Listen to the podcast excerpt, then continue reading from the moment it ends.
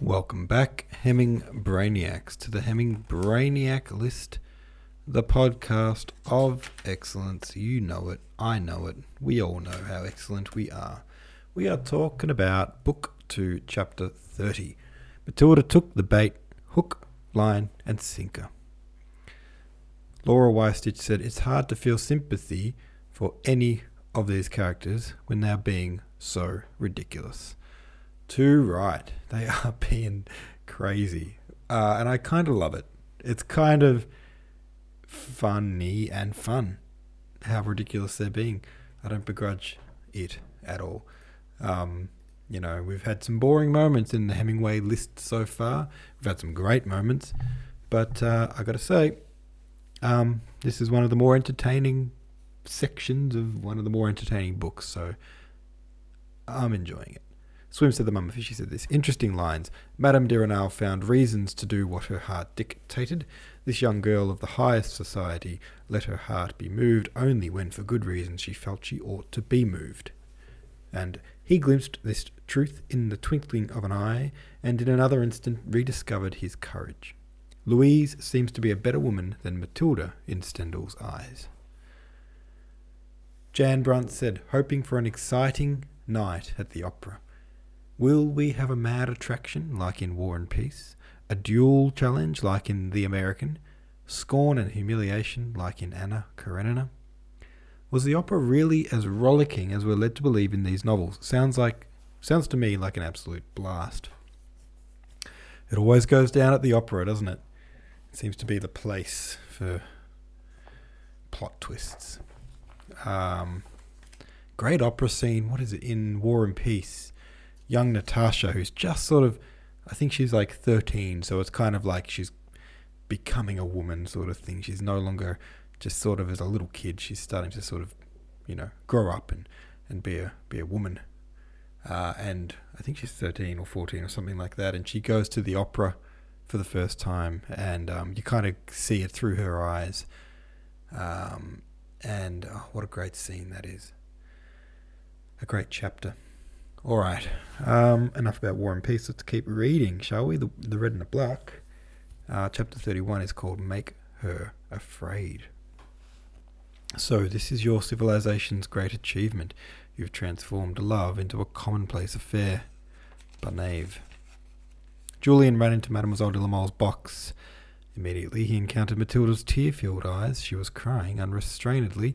The only people there were some lesser beings. The woman, friend, who had provided the box, and men of her acquaintance. Matilda placed her hand on Julian's. It was as though she had lost all fear of her mother. Almost suffocated by tears, she had only one word for him guarantees. Whatever happens, I must not speak to her, said Julian, himself full of emotion, and trying, so far as he could, and under the pretext provided by the lustre which dazzles the third tier of boxes, to hide his eyes with his hand. If I do speak, she can no longer be in doubt of the intensity of my feelings. The sound of my voice will betray me. All could still be lost. His emotional struggles were still crueler than in the morning. His soul having had time to rouse itself, he dreaded to see Matilda's vanity provoked. Intoxicated by love and desire, he yet managed to refrain from saying a word. This is, in my opinion, one of the finest traits of his character, a man capable of such an effort of self control should go so far. Si fata sinant. Mademoiselle de la Mole insisted that they take Julian back to the hotel. Happily, it was pouring with rain, but the Marquise placed him opposite herself, talking to him incessantly in a way that would have prevented him from saying a word to her daughter. It was as though the Marquise was taking care of Julian's happiness, no longer fearful of losing everything through an excess of emotion, he surrendered to it with abandon. Dare I relate that, on regaining his room, Julian threw himself on his knees, took the love letters given to him by Prince Korsarov, and smothered them with kisses? Oh, great man, what don't I owe to you? cried he in an extremity of enthusiasm. Oh, great. Oh, I just read that line. Little by little, self command returned. He compared himself to a general who had just half won a great battle the advantage is assured, he said to himself, and is immense. But what will happen tomorrow? All could be lost in an instant. With a passionate gesture, he opened the memoirs dictated at St. Helena by Napoleon, and forced himself to read them for two long hours. His eyes alone were doing the reading, but that did not signify. He compelled himself to go on. During this strange exercise, his heart and mind, soaring to the highest possible plane, worked on unconsciously. This is a heart altogether different from that of Madame de Renal, he was saying to himself, but got, got no further. Make her afraid, he cried suddenly, flinging the book away. The enemy will obey me only so far as I frighten him. That's when he daren't despise me. He paced up and down in his little room, ecstatic with joy. In fact, his rapture had in it more of triumph than of love. Make her afraid, he said again proudly, and had cause for pride. Even in her happiest days, Madame de Renal would always doubt that my love was equal to hers. Now this is a wayward daemon I must subdue, so I really must subdue it. He knew very well that the next morning Matilda would be in the library from eight o'clock onwards. He did not appear until nine, burning with love, but with his head keeping control of his heart. Scarcely a moment passed without his reminding himself, keep her on edge, constantly on edge all the time, with this great uncertainty. Does he love me? Her brilliant position, the flatteries she hears on all sides, allow her to reassure herself a little too easily. He found her pale, calm, seated on the divan, but not in a condition, apparently, to make any kind of movement. She offered him her hand. Dear one, I have given offence, it is true. Possibly you are angry with me. Julian had not expected so simple a manner. He was on the point of betraying himself. You would like some guarantees, my dear, she went on, after a silence she had hoped to see broken. That's only fair. Carry me off, then. Let's hurry away to London. I will be lost for ever, dishonoured. She plucked up sufficient resolve to remove her hand from Julian's in order to cover her eyes. All her soul's promptings towards modesty and feminine virtue had flooded back to her. Let it be so, then. Dishonour me, she sighed at last. That will be a guarantee. Yesterday, thought Julian, I remained happy because I had the resolution to be hard on myself. After a short silence, he was sufficiently in control of his feelings to reply in glacial tones, Once we are on the road for London, once dishonoured, to use your expression, who is to say you would love me? That my presence in the post chaise won't seem to you an insult. I am not a monster. For people to think I have ruined you would only be fresh misery for me. it is not your position in the world that is obsol- that in that is the obstacle. Unhappily, it is your own nature. Can you answer for yourself that you will love me for a week?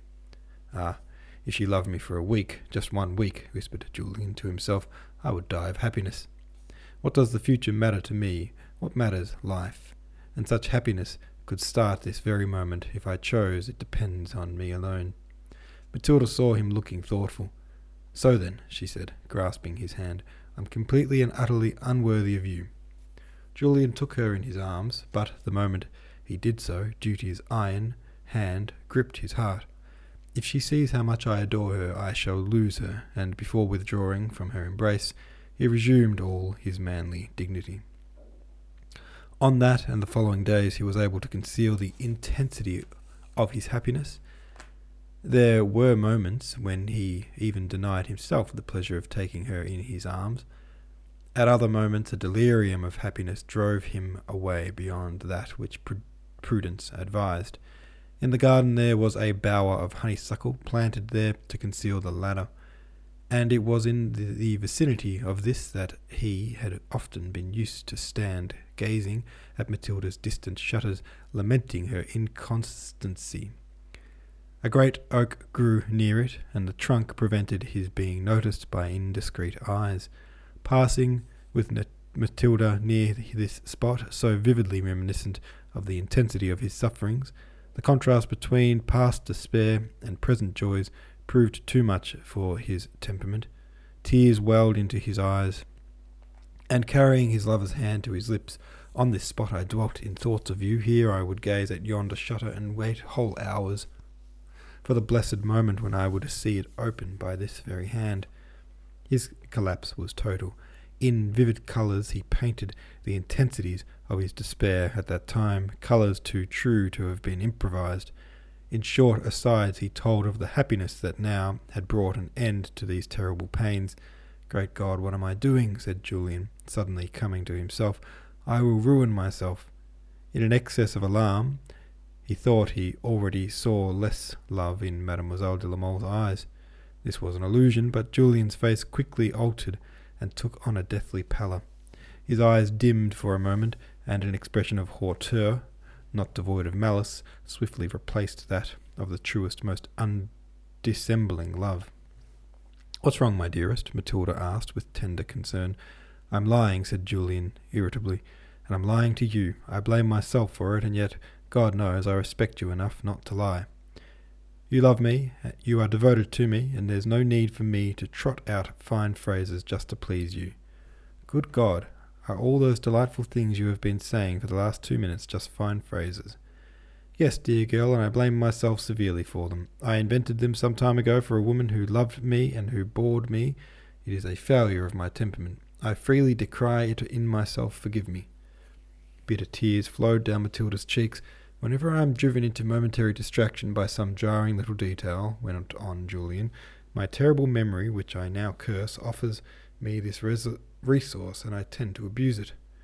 So I have done something to displease you without knowing, Matilda inquired with delightful naivety. I remember that passing near the honeysuckle one day you picked a flower. Monsieur de Luz took it from you, and you let him keep it. I was two feet away. Monsieur de Luz? That's impossible, replied Matilda, with the hauteur that came so naturally to her. That's not the sort of thing I do. I am sure of it, retorted Julian sharply. Oh, well then, it is true, my dear, said Matilda, sadly lowering her eyes. She knew positively that for many months she had not permitted any such action from Monsieur de Luz. Julian gazed at her with indescribable tenderness. No, he said to himself, she doesn't love me any the less. That evening she reproached him, laughing, with his penchant for Madame de Fervaques, a little citizen passionate about a would-be da- grand dame. Hearts of that sort are perhaps the only ones my Julian might not succeed in setting on fire. She has made a real dandy of you, monsieur, said she, playing with his hair. During this time, during the time he had believed himself despised by Matilda, Julian had become one of the best dressed men in Paris, yet he retained a superiority to other men of that kind. Once dressed, he gave his appearance not another thought. A single thing riled Matilda. Julian continued to copy out his Russian letters and send them to the Marechal. All right, there we go. There's another chapter down. These two ridiculous kids. Oh my god. Have your say about those two ridiculous kids. Oh my god. Over at the Hemingway List subreddit. Thanks for listening. See ya on the Tomozzo.